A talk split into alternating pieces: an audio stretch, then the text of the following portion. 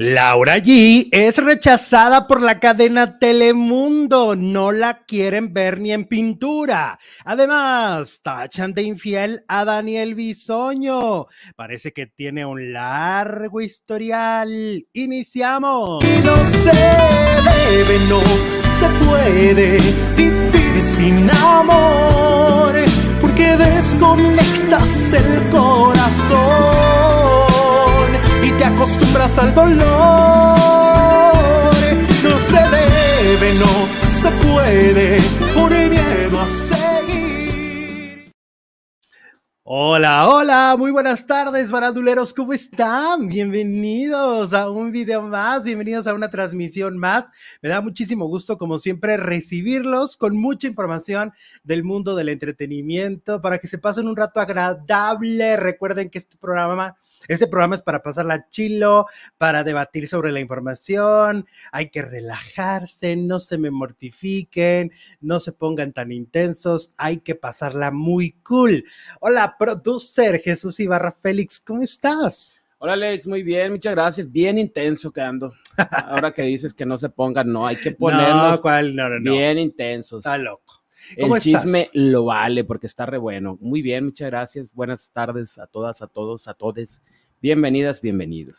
Oigan, tenemos muchísimo de qué platicar el día de hoy, así que no le vayan a cambiar. Que por cierto, oye, tenía un saludo que mandar.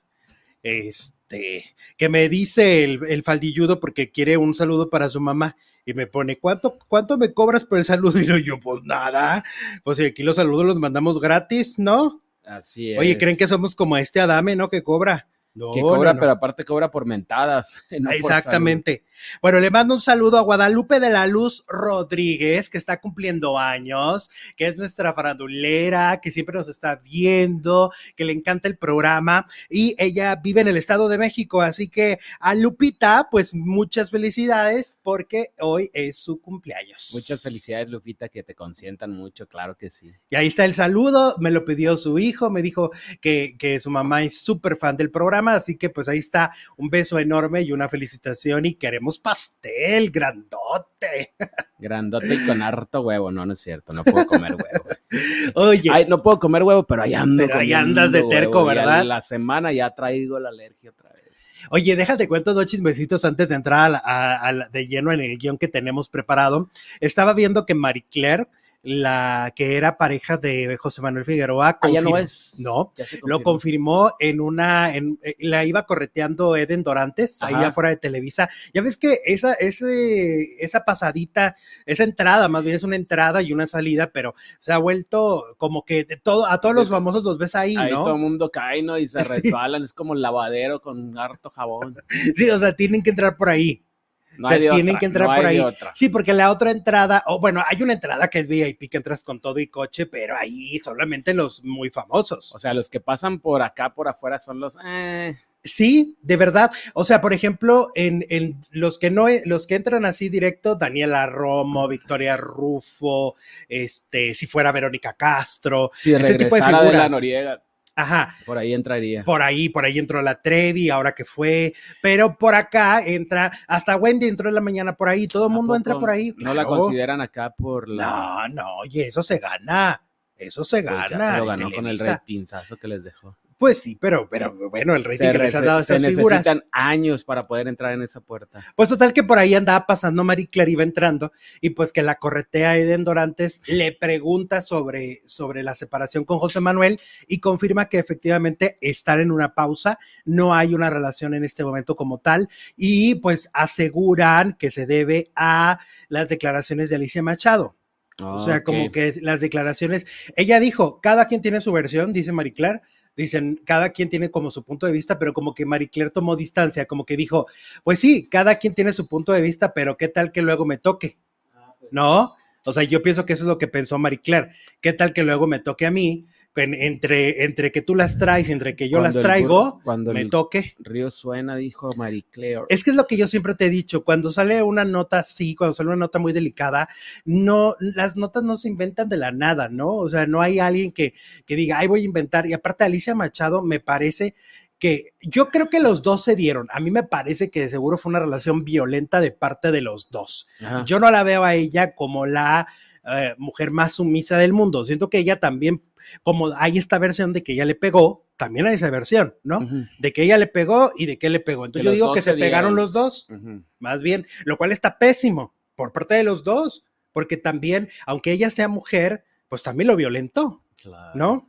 Entonces, bueno. También tienen manitas y a veces bien pesadas. Sí, oye, pues hay, hay mujeres que agarran hasta la sartén o el cuchillo, ¿no? O sea, eso también pasa, ¿no? En las, en las familias también hay violencia intrafamiliar por parte de las mujeres, no nada más es de parte de los hombres, ¿no? Entonces, según dice, pues en esa pelea se, la, se dieron los dos. Ahora, entonces Marie Claire, confirmado, ya no está en este momento con José Manuel Figueroa, ¿ok?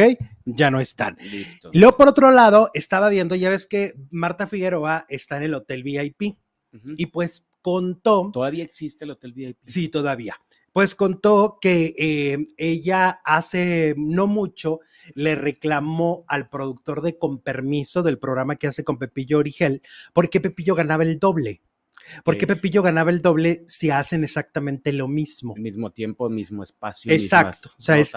Lo mismo, van a la, a la misma hora, es el mismo tiempo de grabación, eh, los dos son reconocidos, los dos son estrellas de, venta- de salidas de ventaneando, ¿no?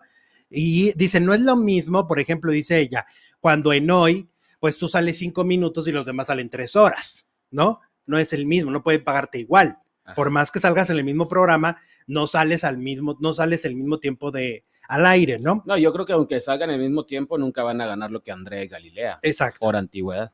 Entonces dice que, que aunque Pepillo es su amigo y lo quiere muchísimo, pero dice Pepillo no tenía la culpa. Pero ahí hablaban de la igualdad de sueldos en, en las televisoras y cómo de repente, pues sí, Carla Souza lo, lo dijo, ¿no? En Estados Unidos también, cuando ella se enteró que eh, ganaba menos y otra de sus protagonistas también ganaba menos en una serie que los hombres, fue y reclamó. Entonces lo mismo hizo Marta Figueroa diciendo, ¿y por qué Pepillo, por ser hombre, gana más que yo, el doble, si hacemos lo mismo, ¿no? O sea, me parece que el reclamo, ¿Y qué le dijeron? Lo importante es que parece que le igualaron el sueldo. Ah, bueno. Mira, tenemos chisme desde, desde el sur de América, desde Argentina. A ver. Dice Sole Soledad. Hola Sole, ¿cómo sigues? Dejo dato. Hoy Cristian, ex de Laura Bozo, estuvo en la televisión argentina. Dijo que Laura está en el reality, en el que está en España, por adicción a la cámara, porque es egocéntrica y que no es cercana a sus hijas. Que solo piensa en ella. ¡Oh! eso dijo mi Sole. ¡pum! Wow. O sea, como narcisista. Como- como una per- una- una como persona narcisista. Ajá. Fíjate que el otro día estaba viendo a, ¿cómo se llama este periodista? Jaime Bailey. Y dice, este, él también es peruano.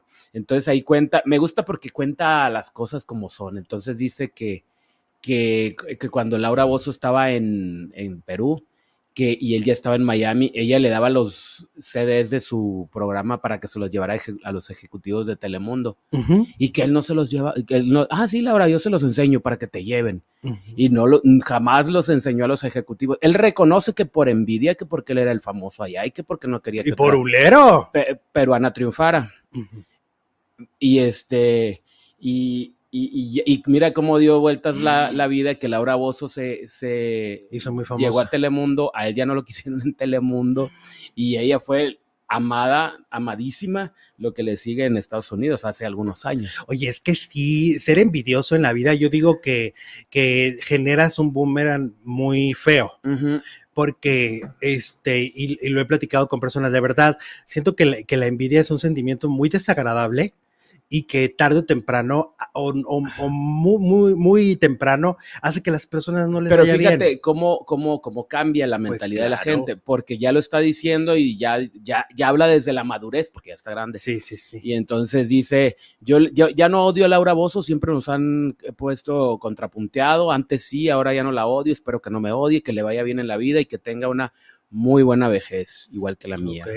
O sea, Bueno, ya, ya cambiaron las cosas, Sí, pero sea, en su momento le hizo, él- le hizo un mal. cuenta lo que hizo, pero pues sí, pero pues ella le volteó la y reconoce que es una mujer que se la rompe trabajando y que pues por eso está donde, donde estuvo algún tiempo. Ahora, lo que dice Cristian, este, Cristian este, Suárez, ¿no? Se llama, se apellida. Eh, lo que dice Cristian, a mí no me parece que sea algo tan lejano de la farándula, te voy a decir. O sea, y no es por defender a nadie, simplemente me parece todos los que est- están en la tele o estamos en los medios, tenemos algo de, que, de amar el reflector y de amar la cámara, si no, no estaríamos aquí. Pues sí, como el doctor que ama curar a sus pacientes, no se compara. Pues eso- O sea, no me parece un pecado. Él no. lo dice como si fuera algo muy malo de, ay, odio, eh, este, que, que esta mujer, este, ¿cómo se llama? Le, sea tan adicta a la cámara. Pues, pues, yo creo que ya cuando te empiezas a dedicar a esto, difícilmente, ¿no? O sea, yo, por ejemplo, a mí una vez me tocó renunciar a un trabajo porque me quitaron mi programa y solo me dejaron mi cargo ejecutivo dentro de la compañía. Y yo dije, yo es que yo no, yo no, yo no me veo sin un micrófono o una cámara. Claro. Entonces, con permiso, renuncio. Bye bye. Pati Sí. García nos saluda desde Saltillo, bendiciones. Ya di mi like, chicos, dice Pati. Gracias. Éale. Y luego lo de las hijas, pues quién sabe, porque luego ya ves que se decía que una también anduvo con Cristian, ¿no? ¿Te Con acuerdas que se decía eso? Suárez. Hay tantos Cristians en la farándula, Cristian Suárez, Cristian Estrada, Cristian Chávez, Cristian Castro. Castro, Cristian Bach. Oye, vamos a empezar con la carta que le mandó Sasha Sokol al equipo de Ventaneando. Eh, esto sucedió eh, el día de ayer. Ellos ya la leyeron. Una carta que obviamente pues no es para decirles gracias. No, porque sabemos cómo son en Ventaneando respecto a los temas de abuso, ¿no? Tienen una mentalidad, eh, me parece una mentalidad eh, limitada, yo pienso, que es un poco el no querer evolucionar, ¿no? Entiendo que durante muchos años estos temas fueron muy permitidos dentro de, la farándula y del mundo en general, ¿no? Eh, no, no se veía mal. Si nos vamos a más atrás, pues nuestras abuelas, bisabuelas se casaron siendo menores de edad. Mi, mi abuela se casó a los 15 años, por Los 15. ejemplo, te voy a decir. Y era total, y ya estaba grande seguramente en Exacto. aquellos tiempos. Exacto, y así, este, y así te puedo decir más historias, pero eso no quiere decir que hoy, viendo las cosas distintas, ¿no? Hoy que hemos, estamos aprendiendo, reaprendiendo las, un poco la sociedad está reaprendiendo cuestiones, no quiere decir que esté bien, ¿no? O sea, el que se vivió y el que, y el que en los ochentas esto se veía y se normalizaba, pues hoy estamos reaprendiendo que estaba mal, ¿no? Que estaba mal. Ajá. Este, es como, pues son, son muchas cosas que siento que vamos evolucionando, pero ventaneando, eh, no lo siento que evolucionen al mismo ritmo. Bueno, pues tras los comentarios emitidos en Ventaneando, eh, leyeron una carta de parte de Sasha en la que se reitera que su relación con Luis de Llano se trató de un abuso. No fue un enamoramiento, como se ha venido diciendo. Daniel Bisoño eh, fue el encargado de dar la lectura al texto, aunque sin emitir más opiniones. En los años 80 sí estaba tipificado el delito de estupro, que sancionaba hasta con tres años de cárcel al adulto que sostuviera una relación sexual con una menor de edad. La relación que sostuvo Luis de Llano con Sasha Sokol atentó eh, contra ella y él, eh, siendo un adulto 25 años mayor. Eh, siempre fue ilícita, en la que un menor acepte la relación no es una justificación, es síntoma de abuso. De igual forma, en los años 80 no estaba bien visto ni era normal que un adulto tuviera una relación sentimental con una menor de edad. Eso no era normal, era un delito. Eh, tan no era normal que la relación se llevó a cabo en secreto, tan no era normal que por décadas después es la única relación de ambos que sigue generando morbo y generando preguntas por parte de los medios de comunicación. La relación que existió entre Sasha Sokol y Luis de Llano no, no fue un mero enamoramiento, sino un trato de abuso llevado a cabo por el señor Luis de Llano, aprovechándose de su posición de poder. La relación de abuso que sostuvo Luis con Sasha fue casi en su totalidad oculta y secreta. Los padres de Sasha se enteraron hasta 1986, es decir, años después de que esta relación comenzara. eh, ahí fíjate qué interesante el punto que les escribe Sasha, porque Finalmente, Luis de Llano lo ha tratado de normalizar, pero si era normal, ¿por qué no se lo decía a los papás? Porque tardó dos años en que esto se supiera para no los lo padres. público. Exactamente. Había el TV y novelas, había muchas revistas, había muchos programas de televisión. Yo te Si aseguro normal. que, exacto, si era normal, era normal también aparecer y presumir y promover el romance, como lo hacían Cristian Humberto, Alejandro y Rebeca. hasta hace ¿no? algunos años. Claro.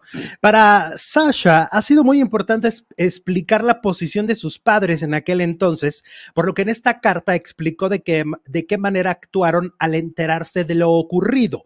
Los padres de Sasha no impulsaron, consintieron al 100 la relación de abuso. Por el contrario, realizaron diversos actos con la finalidad de impedirla. La sacaron de Timbiriche y la enviaron a estudiar al extranjero en donde Luis continuó la relación a espaldas de los padres de Sasha. La relación de abuso entre Sasha y Luis terminó cuando ella tenía 17 años. Es decir, mientras duró la relación, ella siempre fue menor. Fue menor de edad. Eh, pues me parece que, que, que sobre todo los está señalando que la han revictimizado. Ahí se aplica la palabra revictimizar, porque al cuestionar y al decir es que los papás donde estaban, es que ella en unas declaraciones en historias engarzadas dijo que había tenido, sí, pero esa es la Sasha del pasado, ¿no? Estaba hablando la víctima que no sabía que era víctima. Pues imagínate que no estaba consciente de lo que había vivido a ¿No te manos de Luis de Llano. Cuando, cuando regresaron las del grupo Trevi Andra- Andrade a México, los defendían a capa y espada. Todas, A Sergio Andrade. todas. Este, decían que lo amaban, que pues, que, y, aho- y después a los meses, al año, no sé. Meses. A los Karina Yapor a los meses. A, los, meses, ya cuando estuvo con sus padres, ya se dio cuenta de que había estado. Sí, cuando los padres le empezaron a decir, es que esto no es normal, tuviste un hijo a los 14 años. O sea, entiende. Y un hombre que abusó también, pues un poco las mismas circunstancias, era tu jefe, pero al mismo tiempo no era tan mayor que tú. Lo mismo que pasaba con, con, con Sasha y con Luis, ¿no? 25 años, 25 años mayor, nada más. Claro, y también Sergio Andrade lo ocultaba porque no era normal. Exacto, si no, pues salían y lo anunciaban por todo lo alto, ¿no? Es, es muy interesante la carta de Sasha, que creo que no solo era para Ventaneando, es para todos, es para que todos entendamos, para todos los que en algún momento eh, ha costado trabajo entender este proceso, entender esta denuncia, eh, que siguen cuestionando, que siguen haciendo preguntas que no van y no quedan en esta historia, ¿no? Y, que entendamos que, que Sasha hoy, hoy las cosas las ve distintas. Eso es lo que importa. Sí, la gente cambia y la mentalidad pues evoluciona. Hoy es una mujer de más de 50 años que tiene muy claro lo que vivió. Y lo que vivió se llama abuso. Bueno, vamos hablando de ese, esas historias. Resulta que Carla Estrada habló ante los medios de comunicación porque le preguntaron eh, precisamente por qué, an- si tú ves la serie de, de Ellas Soy Yo, la de Gloria Trevi, tú ves claramente que hay una tendencia a que el personaje de Alicia, que se pone clarísimo, clarísimo que es María Raquenel, es la villana. ¿No? Es una tendencia por la, por la expresión no verbal, las expresiones faciales, por la- los dichos de los demás, ¿no? Por la- las escenas, como la muestran Es que la ponen como una envidiosa. con Todo el tiempo. Trevi. todo el tiempo, desde que Gloria empieza a ser una cantante famosa. Desde ahí empieza esta pelea y, y- y los arquetipos que te dan en estas telenovelas, biotelenovelas, pues ella sería la villana, ¿no? Ella sería esa villana. Carla Estrada lo niega. Carla Estrada dice que no, que estamos todos bien lentejos y que Ah. estamos bien ciegos y bien tontitos, yo creo. Porque, pues resulta que esa es una opinión general, ¿no? Esa es una opinión general. Tú ves la serie y a ti te queda claro que ante los ojos de la Trevi y luego ante los ojos de la, de la que produce, escribe y dirige, que es Carla Estrada, María Raquel es la villana. O sea, hay que entender una cosa. Carla Estrada le dijo a esa actriz que hiciera esa jeta cuando Gloria tiene algo bueno en su vida. Ella le dice, haz esta cara, porque es la directora de escena, ¿no? Pero al mismo tiempo escribió la escena. y produce la serie. Entonces, realmente Carla Estrada, aunque se quiere zafar y diciendo que no, que todas, todas son víctimas, dice, todas son víctimas y no es cierto, no han puesto a villanas, yo sí opino lo contrario. Me parece que ante lo, o sea, que deberían de responsabilizarse de lo que finalmente están mostrando. O sea, si ellas realmente se responsabilizan de decir, bueno, pues es ante los ojos de Gloria. Es la historia de Gloria y así la quiso contar. ¿no? Es la manera que ella se podría zafar, pero decir que no, que no están poniéndola como villana, me parece cobarde.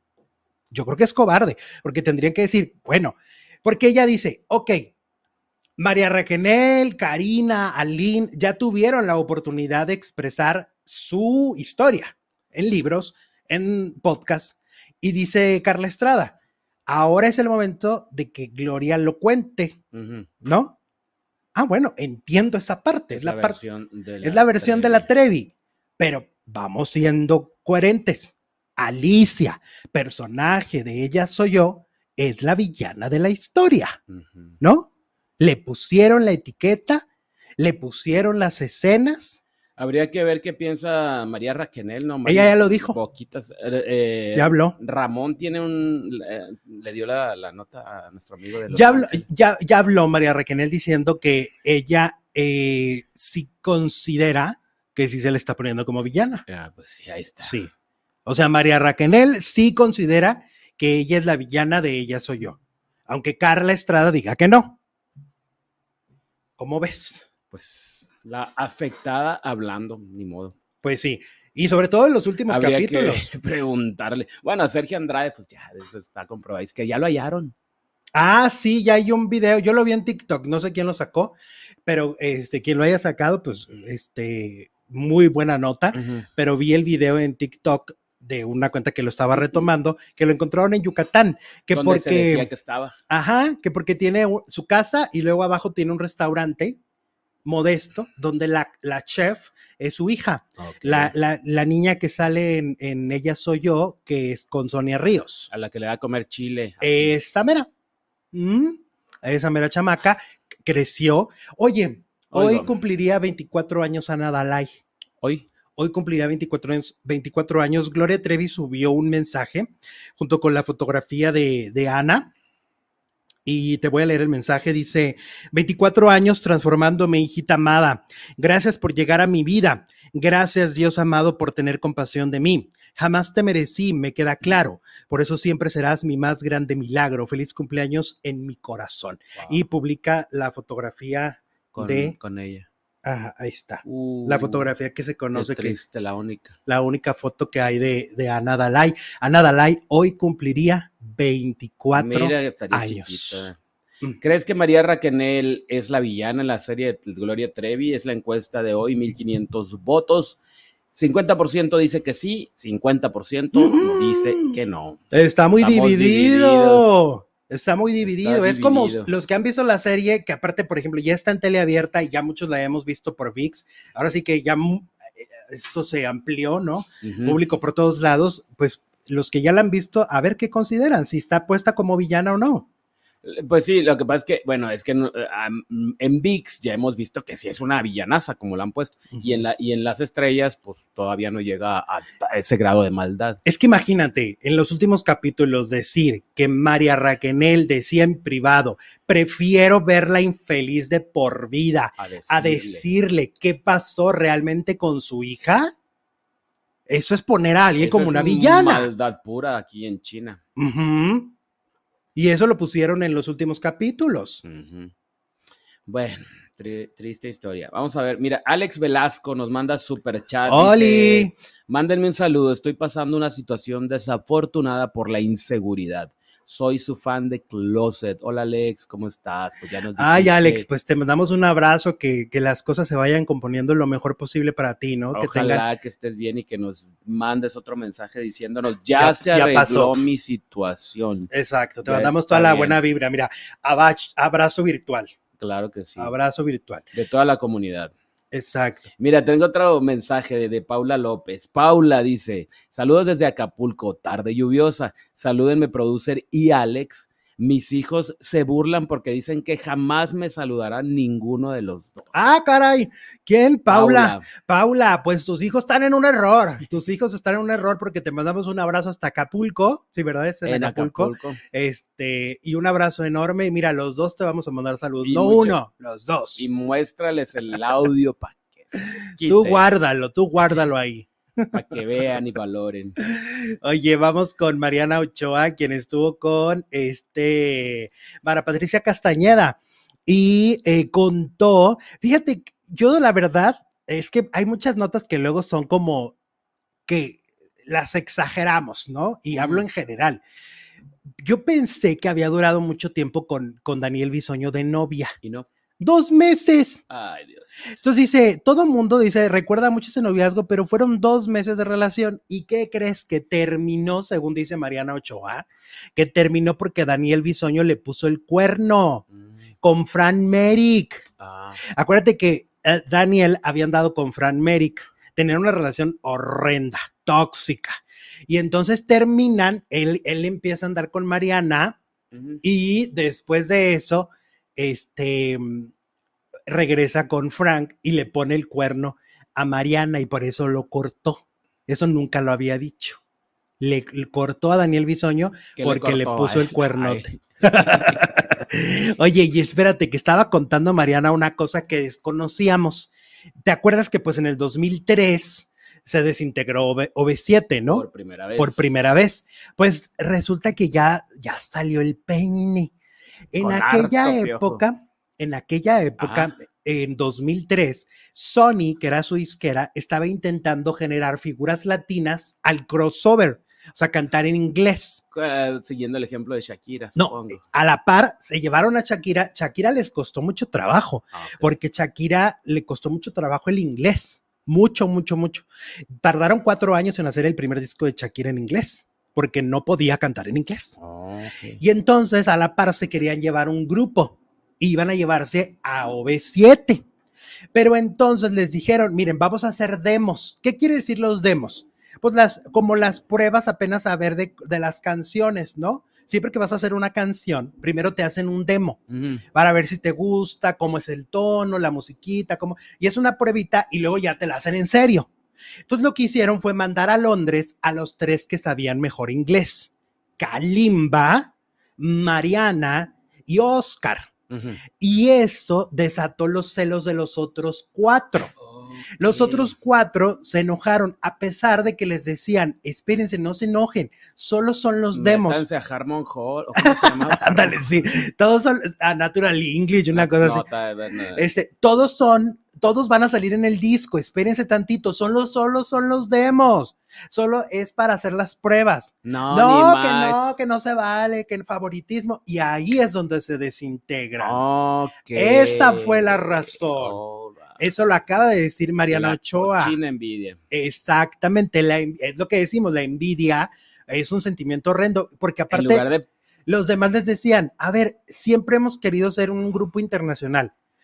Nos van a dar esta oportunidad y ustedes se ponen y roñosos por cuatro que no quisieron ya se fregaron y, todos. se fregó el grupo. Uh. Y se acabó la agrupación por egos. Mira, pudiendo haber sido ahorita serían que Pues es que ellos se comparaban un poco, de- decían, y sí es cierto, ¿eh? porque siempre bailaban espectacular. ¿con Tenían quién? un de- a Backstreet Boys, ese tipo de grupos, a una boy band. sí, coreográficos, ¿no? Y además, algunos de ellos sí en, cantan. en Estados Unidos no existen las o grupos mixtos, ¿no? No. Hombres y mujeres, todos son boy band. Ajá, o mujeres, como las, bueno, no, Como no en Estados Unidos, pero, Child, pero Spice Girls allá en, Spice en Girls Londres. en Inglaterra. Ajá. Eh, ABBA, que eran suecos, pues sí. eran hombres y mujeres. Pero en Estados Unidos se usa mucho la boy band. Sí, no hay Entonces ellos iban a hacer historia. y Pues todo por el ego no fueron. Qué revelación. Yo nunca, no, no había sabido. Sabía que el grupo no todos querían desintegrarse, porque en el Ajá. documental que les hicieron, ellos tienen un documental. eh, ahí se ve que la mitad llora y la mitad dice me vale. Entonces era por eso. Pensaban que la iban a hacer solos, ¿no? Ajá. Y nomás no. Por envidia, envidiosos. Sí existen las bandas de mujeres, claro que sí, es lo que acabamos de decir. Pero de hombres y mujeres. Mixto, tú no dices recuerdo, mixto. no, como Así aquí, muy famosos. como no. Timbiriche, No. como pues tantos, ¿no? Acaba. En Sing eran hombres, Backstreet Boys eran hombres. Eh, sí, Es- no es tan común. los Beatles eran no es tan común. Pero bueno, eso fue lo que explicó y como mi pecho no es bodega, pues vine y les conté el chisme. Mira, desde mi tierra, Ciudad Obregón, Sonora. ¡Éale! Saluda Rebeca, nos manda super chat, saludos guapísimos desde Ciudad Obregón, Sonora. Saludos. Canceladas las presentaciones de Wendy en Obregón y Guaymas. No funcionó ni el 2 por 1 ¡Pum! Guau. Órale, pues ha ido cancelando algunas. Toluca, Pues es que este, y ahora Obregón. en Obregón. Oye, en Obregón, ¿cómo son? ¿Son muy así, muy de la vela perpetua? Claro que no. ¿No? Pues es, es el norte. Pues sí, es el norte, ya Es sé. el norte. Pero entonces, ¿por qué no funcionó? ¿Qué pues pasaría? no sé, nos gusta. Pero ni en dos por uno, Ni en 2 por 1 las quisieron. porque acaba de ir mi reina, mi reina. Edith Márquez. Y reventó en Ah, los mira. mochis, en Hermosillo, en Obregón, toda esa pues parte. entonces contéstame tú, ¿cómo somos? ¿Qué Mm. nos gusta? Obvio lo bueno. Bueno, Oigan, muchas gracias, mi Rebe. Saludos a mi tierra. Ferca. Ferca, Ferca. ya ves que ha estado peleada con este, con Cristian Estrada, ¿no? Con el papá de, de su hijo. Sí, Este, y acaba de declarar a TV Notas que ella ya paró el, el proceso legal, que ella ya lo detuvo, pero pues no lo detuvo porque Cristian, este, ¿cómo se llama? Este, y se hiciera responsable o hiciera bien las cosas, simplemente porque ya no quiere broncas. Pero dice que Cristian sigue en la misma posición de no hacerse responsable de nada. Ujú. Entonces Ferca sigue peleando con Cristian Estrada. Ay, que la acusaban, de- viste que la acusaron de que le había hecho brujería para que se separara de la Machado. Como si esa relación necesitara brujería para que se separaran. como si la Machado necesitara brujería para separarse de los vatos. Exacto. ¿Te acuerdas de Cristian Romano? ¿Cuánto le costó? Roberto, Sí, Roberto Romano, es nada, un suspiro. Que cuando salió la hija le decía, ay mamá, pero por favor, por Fabiola Campomanes, que vas a salir con este hombre. Tú cállate, chamaca, tú cállate, vive tu vida y órale. A las dos semanas tronaron. Como palomita de maíz. Éale, Bueno, que Edith es la reina, dice Selene. obvio Slim. Usli. Ah, ya la voy a ver en noviembre. En- Oye, reventó en, en- están reventando, todo el mundo está reventando, están llenando en las fiestas de octubre de Guadalajara. Estaba hace viendo. un año andábamos allá. ¿Te acuerdas que fuimos? Ahora volvió a reventar Edith, volvió a reventar el, au- el, Estuvo ayer el palenque, estaba el- llenísimo. Su majestad Charlie. Carlos Rivera también estaba llenísimo, los Tucanes de Tijuana estaban llenos, todos están llenando. Hicieron muy buen trabajo los de las fiestas de octubre este año. Y luego están llenando también el Auditorio Benito Juárez, que es el Teatro del Pueblo, porque allá est- estuvo Jesse Joy, estuvo B7 y ¡pam! También. Arriba, arriba. diría, eh, diría no sé quién. Muy buen elenco, ¿eh? Eh, ah, dice, ok, Adriana, dice que le demos ánimos porque tiene gripe. Ah, Ay, Adriana, pues ¿qué pasa hoy? Ay, todos andan de un- alguna manera medio Este, malitos. un caldito de pollo y, y Rosel. Y este, y dormir, y, Y tomar mucha mucho. agua. Y tomar ¿No? mucha agua. Oye, Mauricio Islas y Niurka, ¿Qué pasó con ella? pues que se da a conocer que parece, dicen, se supone que Niurka Marcos no solamente le fue infiel a Juan Osorio con Bobby Larios Ajá. en la telenovela, sino que también cuando Niurka estaba en Aventurera y que estaba Mauricio Islas, que se daban unos encerrones en el camerino, que Dios guarde la hora. Y que Niurka lo va a revelar todo. ¿En dónde? Disco, digo, pues libro. en programa.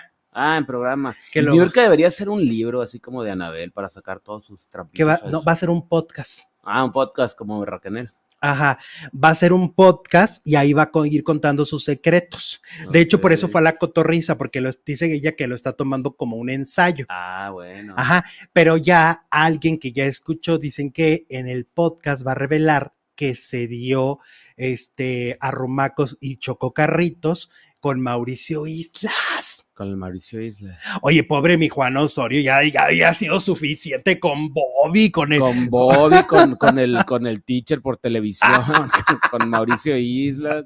¿Cuántos, ¿Cuántos más? más?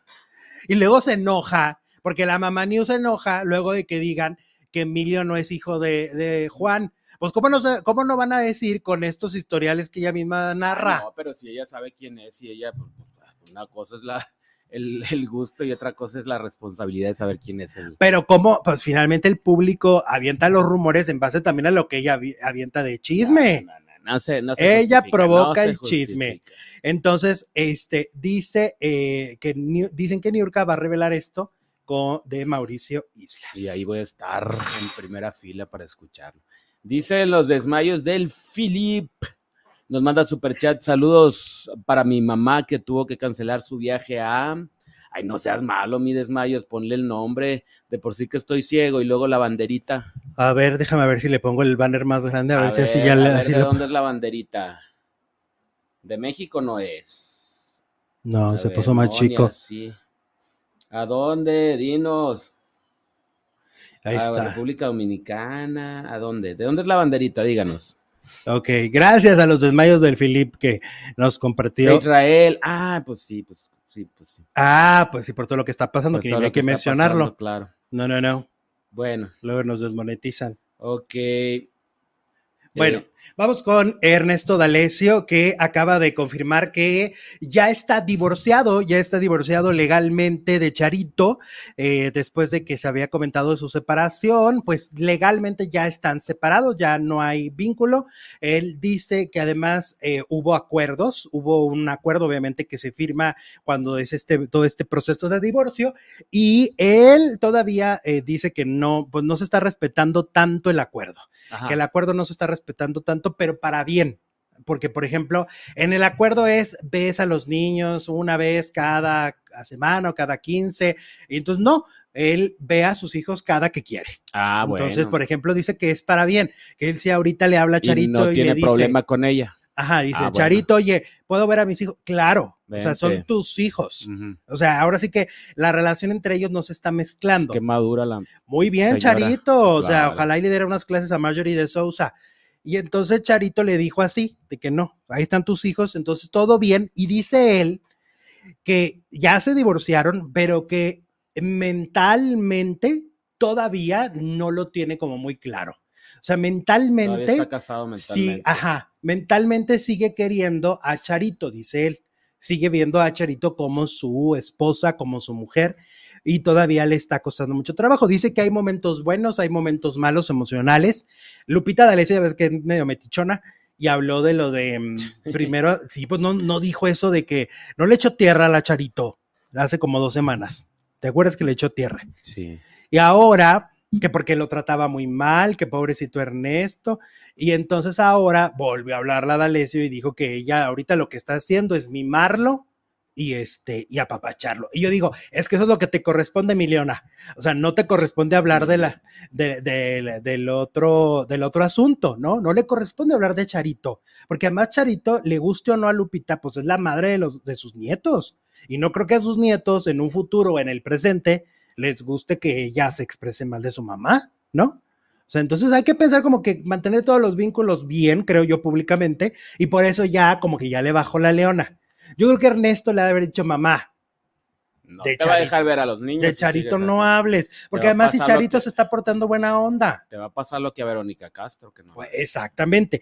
Y si la Charito ahorita es bien linda con, él, con Ernesto, Ujú. ¿pa' Y qué? seguramente con la D'Alessio también, ¿no? Pues no le va a Eh, impedir ver a su abuela. entonces mejor calmaos. Calmada la venada. Princesa Susi, efemérides. Queremos efemérides. Sí, el día de hoy se cumplen 19 años de la muerte de Christopher Reeve, el, pri- el ¿Y por qué no lo pones? Superman. Ah, porque lo estaba leyendo bien emocionado.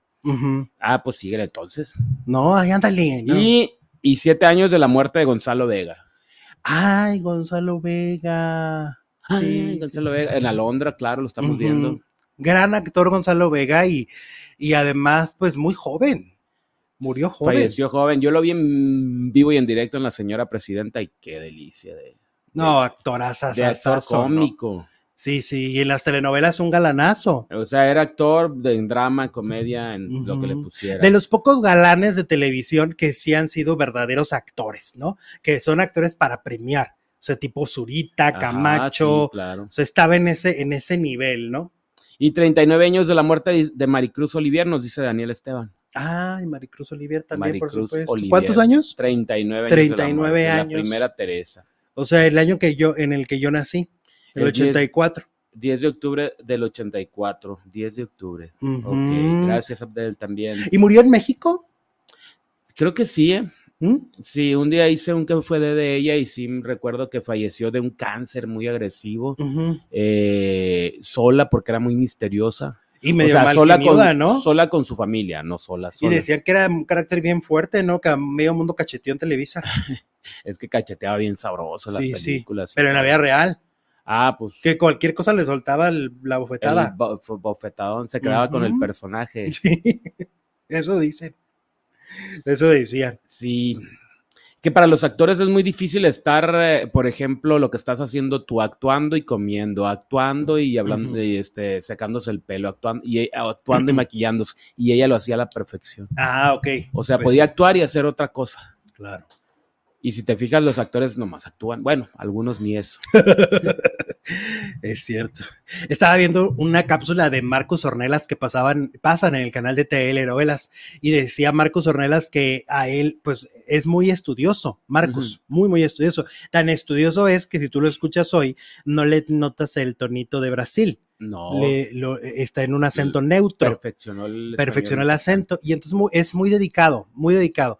Y entonces eh, dice que un día estaba así, lee lee lee su personaje y que pasa otro, un actor, dice, no voy a decir el nombre para no quemarlo, dice, pero pues un actor muy conocido que estaba en una telenovela con él y que le dice, ¿para qué estudia? Dice, yo no me, chícharo. no me aprendí nada, nada me aprendí. Ahorita nomás repito y repito y repito con el apuntador. Y él le dijo, no, pues eso a lo mejor le funciona a usted. Y a lo mejor usted no quiere, pero pues a mí sí me funciona esto. Eh, pues sí. Entonces, muy bien por los actores.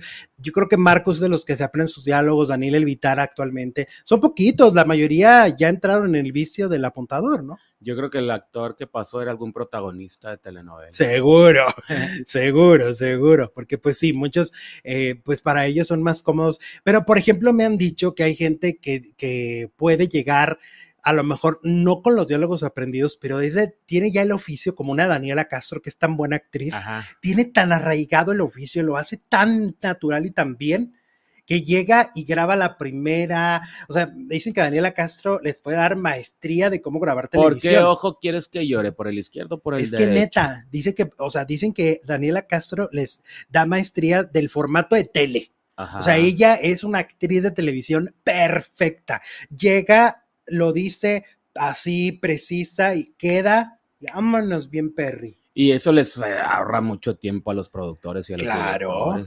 Y aparte intensa, apasionada, no es deslactosada, es una pasión. ¿Quién? Daniela Castro. A Daniela Castro. Entonces, muy bien, Daniela Castro. Sí. Oye, ¿qué más? Eh, dice por aquí. Ah, Lourdes. Victoria Rufo. Ah, Lourdes. Me encanta su programa. Bendiciones. Bendiciones para ti, mi Lourdes, también. Gracias. Eh, eh, que Victoria Rufo usa apuntador, dice vivir. Pues el 98% de los actores en Televisa, porque es mucho más práctico. Sí, pues más rápido, imagínate. pues, con ese que no se lo aprenden. No, es que a ver, también hay que entenderlos, ¿no? Por eso te digo que hay actores que les pueden dar maestría de cómo actuar así, porque llegan a las 7 de la mañana maquillaje, Ajá. a las 9 están empezando las escenas, terminan, ponle tú, si bien les va, a las 7 o a las 8, si bien les va. Y luego ya se van a dormir y al siguiente día, al día, al día siguiente es lo mismo. ¿A qué hora estudian? ¿En qué momento se aprendieron los diálogos? No pueden, no hay tiempo. Sobre todo los, eh, los protagonistas, ¿no? Que están todo el Que son los que graban todo el que tiempo. graban más. Todo, todo. O sea, hay actores que están prácticamente en el 80% de la novela, ¿no? Por ejemplo, está Livia Brito, es, es de esos personajes ahorita que está haciendo que aparecen todo el tiempo. Mm, Entonces, ¿A qué hora estudia? Entonces, está cañón también. Eh, vamos con a Soberón. Ok, Héctor Soberón ofreció disculpas a Michelle Viet. Ah, caray. A casi 20 años del escándalo en el que se vieron envueltos como pareja, Michelle Viet y Héctor Soberón, eh, Héctor decidió poner fin a la polémica y abrir un nuevo capítulo en su vida, no sin antes mandarle un mensaje a la actriz con el que muestra sus intenciones de dejar todo atrás.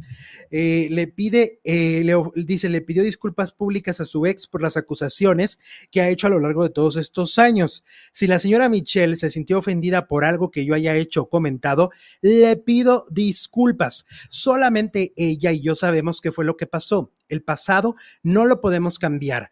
Ha habido muchas entrevistas, programas de televisión, ya no hay nada nuevo que yo pueda decir, me sigo manteniendo en la misma línea y ustedes saben que nunca he atacado a nadie. Sin embargo, sus declaraciones también dejó claro que es inocente de los señalamientos de Michelle Viet, pero que da carpetazo al asunto. Yo creo que volver a revivir esto es no pensar tampoco en las consecuencias para los hijos. Yo lo que menos quiero es seguir involucrado en algo que no me llama la atención y que no puedo cambiar ni lo voy a cambiar. Mira, yo creo que esa es la actitud de Héctor, sobre todo porque está regresando a Televisa. Está limpiando la imagen. Entonces, de alguna manera dice, yo ya mejor paro esto. Pido porque, disculpas, pero no acepto lo que me están acusando. Sí, porque Michelle Vied ha sido clara y contundente. Michelle lo él. acusa de haber filtrado ese video tan horrendo de, de ella, ¿no? Ajá. Entonces, ahora él dice, no lo niego, no lo, no lo... No lo acepto, pero lo le pido acepto. disculpas si la ofendí. Ajá, exactamente. Si algo de lo que he hecho durante todos estos años, Pues la ha simplemente al ofendido. negarlo, pues la estás Pues sí. ofendiendo. claro. Aparte llevan 20 años peleando. Ajá. 20 años peleando, imagínate. Ay, ¿y tú qué Entonces- yo le creo a ella, no sé por qué. Es, es, es, es muy fuerte. Aparte a ella le tocó una época en la que todavía esto no estaba tipificado ante la ley. Hoy afortunadamente existe la ley Olimpia, ¿no? Que tú sabías que hay dif- en diferentes estados, obviamente la ley Olimpia es una ley ya nacional. Cada estado tiene como ciertas reglas, pero puedes, puedes denunciar desde la amenaza, ¿eh? Ya no solamente de que lo Ah, te voy a filtren. sacar un video. Ah, Ajá. pues yo te voy a denunciar. O sea, ya no solo es, ya lo filtraron. No, no, no. Ya puedes denunciar desde que Para te amenazaron. Exactamente. Entonces eso para que sepan, porque eso no solo les, les pasa a los famosos, les puede pasar a cualquier Ah, persona, Todo mundo. a pues, todo mundo. Si se ven en una situación así, ojo, ojo, como pues, decían. Los famosos, pues todos nos enteramos, pero pues del resto del, del común de los mortales, pues no, no, no, no. Ojo, mucho ojo decían en, en los noventas, ¿no? Sí. Pues ahí está. Entonces, Héctor ofrece una disculpa, que además no está ahí utilizando el término correcto, no es pedir disculpa, porque pedir disculpas le estaré diciendo a ella, pídeme disculpas. No, es ofrecer.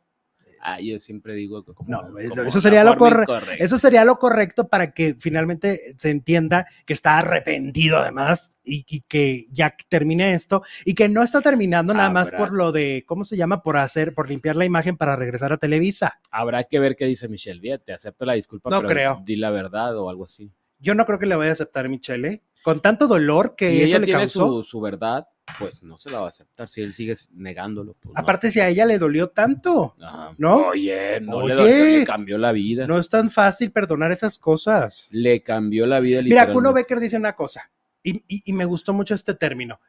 Una cosa es que perdones Y otra que olvides. re- otra es que te reconcilies, ¿ok?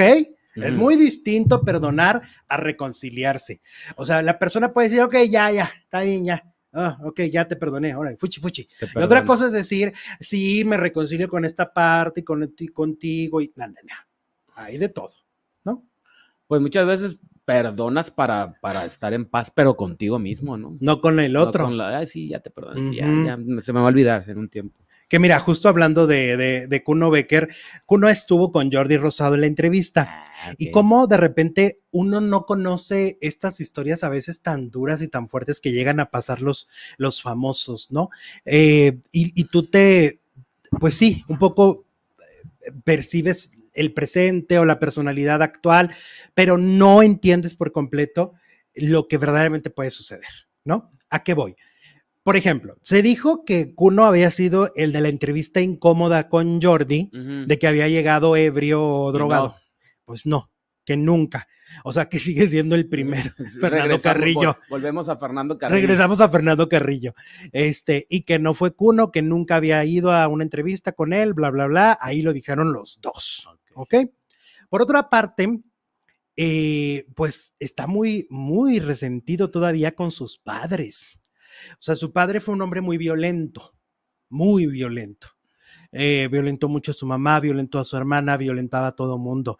Eh, ya se murió el señor, pero por lo que dice Cuno, pues era una persona muy, Muy difícil.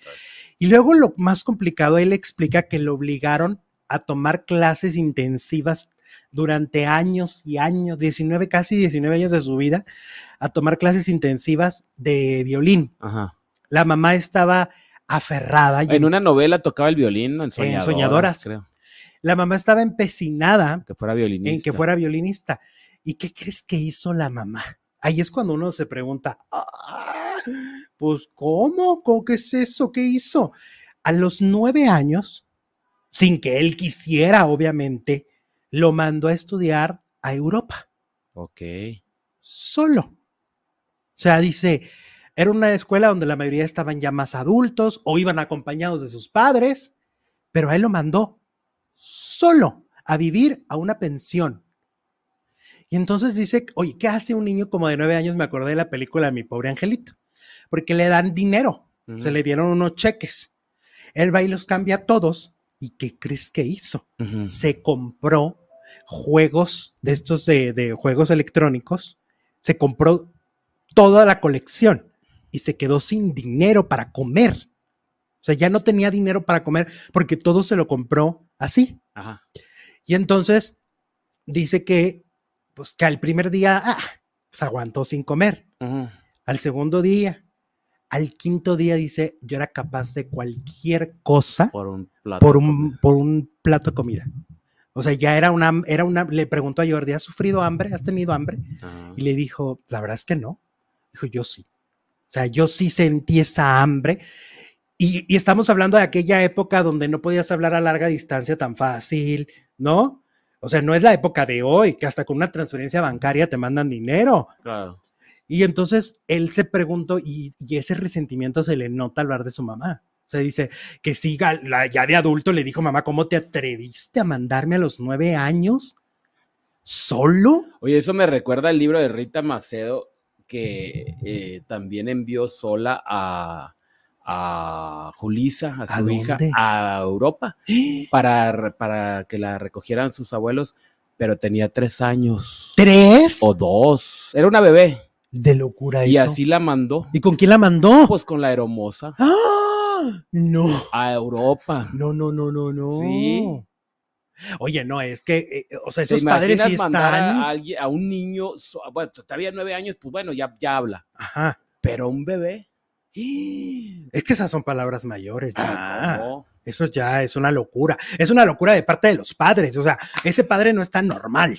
¿Cómo se le ocurre mandar a una bebé o a un, a un chamaco de nueve años Mm. a la, a la otra parte del mundo? A mí ¿No? una vez me mandaron de Los Ángeles a Guadalajara, pero tenía 17 años, Ah, ya. Ya, ya, ya ya. casi 18. Sí, sí, ya está Pero un sí poquito me más grande. ahí ya tuvieron que firmar y no sé qué, porque pues, ahí la faramaya. Pero pues ya tenía casi 18. Pero mandar a un menor a vivir. Dice que un día le tocó la, la puerta a la, a la de la pensión Ajá. y le dijo, este, me siento muy solo, extraño mucho a, a, mi, a mi familia. ¿Puedo dormir aquí en la, casa con, con- con ustedes? ¡Ay, cómo se te ocurre! Si aquí está mi esposo.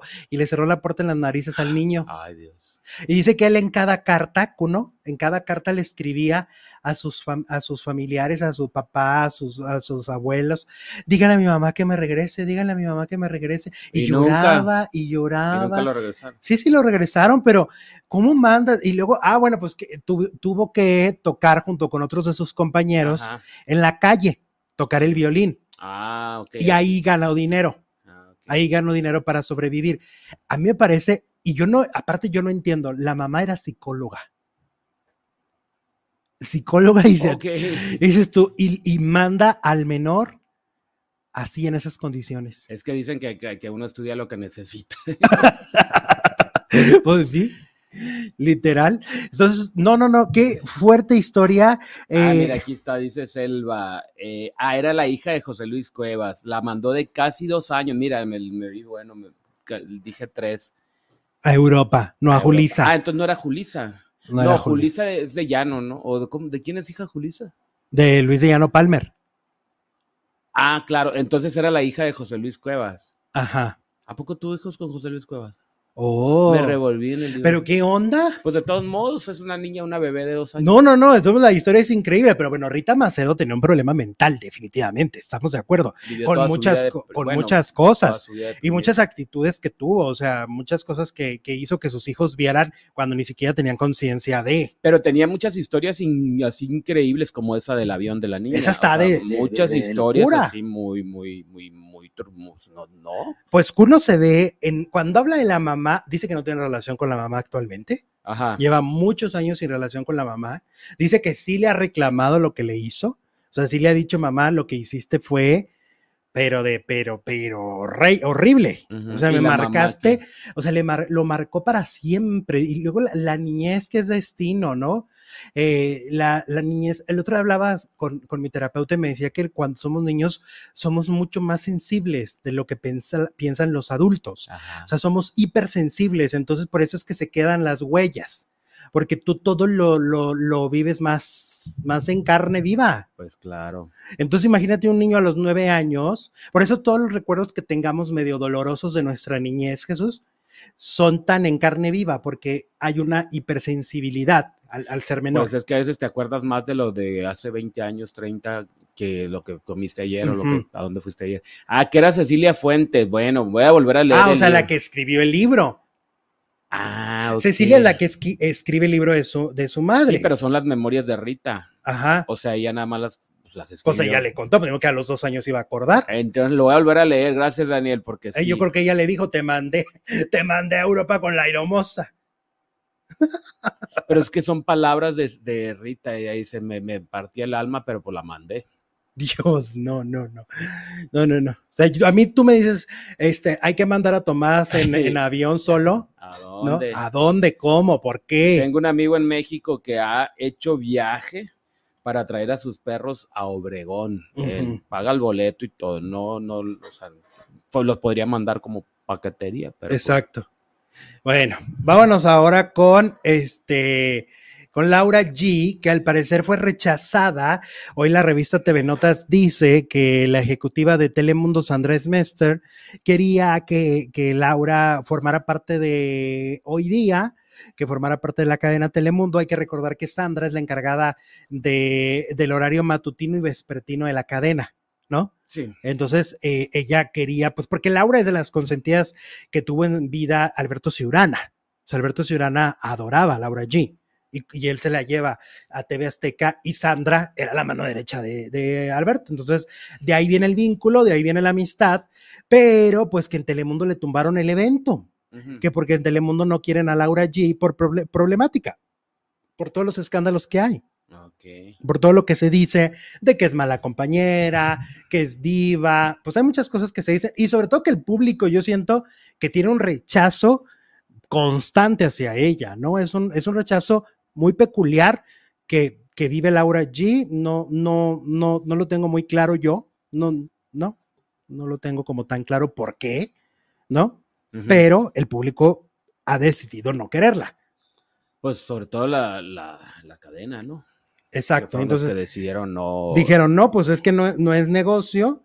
Y entonces hoy vimos aparecer de nueva cuenta a Anet Kuburu, La ganona. que está siendo la suplente de este, de, de esta, de una de las conductoras. ¿Ok? Entonces apareció Anet Kuburu y como que pues ahí decimos, ok, entonces pues Laura G parece que no va a tener esta oportunidad. Uy, ¿para qué renunció a Venga la Alegría? Hombre, se quedó como el chucho de las dos. Es lo que dicen que sin melón y sin Sin melón sandía. y sin sandía. Seguramente pensaba que ya la tenía ganada porque estaba su amiga Silvia Sa- Sandra. Mester en Telemundo y pues no le funcionó la jugada. Pues no, parece que no. Eh, vamos a cerrar la encuesta. Sí, vamos a cerrarla. ¿Qué dice? La encuesta dice, ¿crees que María Raquenel, o sea, Mari Boqui- Boquitas, es la villana en la serie de Gloria Trevi? El 48% cree que sí, el 52% cree que no, casi 2.500 votos. Ok, perfecto. Y bueno, para los que nos quieran seguir viendo, no vamos a parar, el chisme no para. Entonces, denle clic, en un momento más le van a dar clic en donde dice eh, reproducir ahora, ¿ok? En reproducir ahora.